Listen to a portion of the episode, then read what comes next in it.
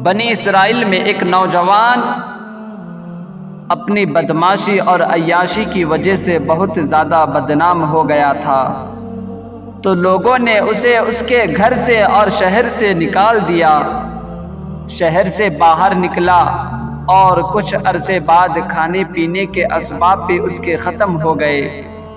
तो मौत ने आकर घेरा।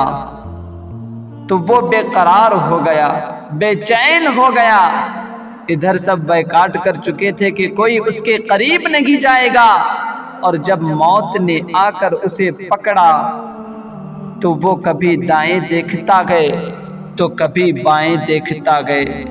वो देखता है कि कोई उसकी मदद के लिए नहीं आ रखा गए। ये शख्स चारों तरफ़ देखता गए कि कोई उसकी मदद के लिए नहीं आ रखा गए।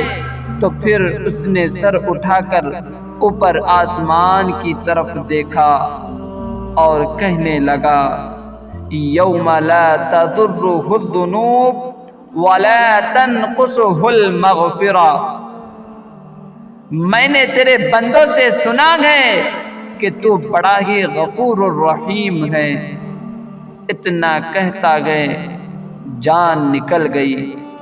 अल्लाह ताला ने मूसा सलाम से फरमाया कि ए मूसा, मेरा एक दोस्त जो जंगल में मर गया है, जाओ और उसके जनाजे का इंतज़ाम करो और ऐलान कर दो कि जो उसके जनाजे में शरीक होगा, मैं उसे भी माफ़ कर दूँगा।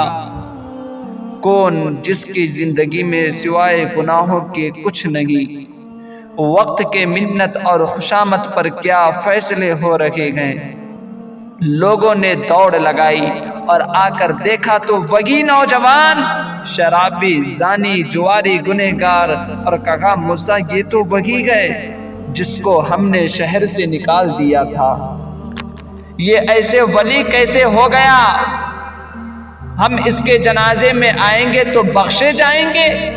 तो मूसा सलाम ने अल्लाह से पूछा कि, या अल्लाह तेरे बंदे कह रखे गए, ये तो बहुत बुरा है तू कह रहा है कि ये मेरा दोस्त है तो मैं क्या करूँ?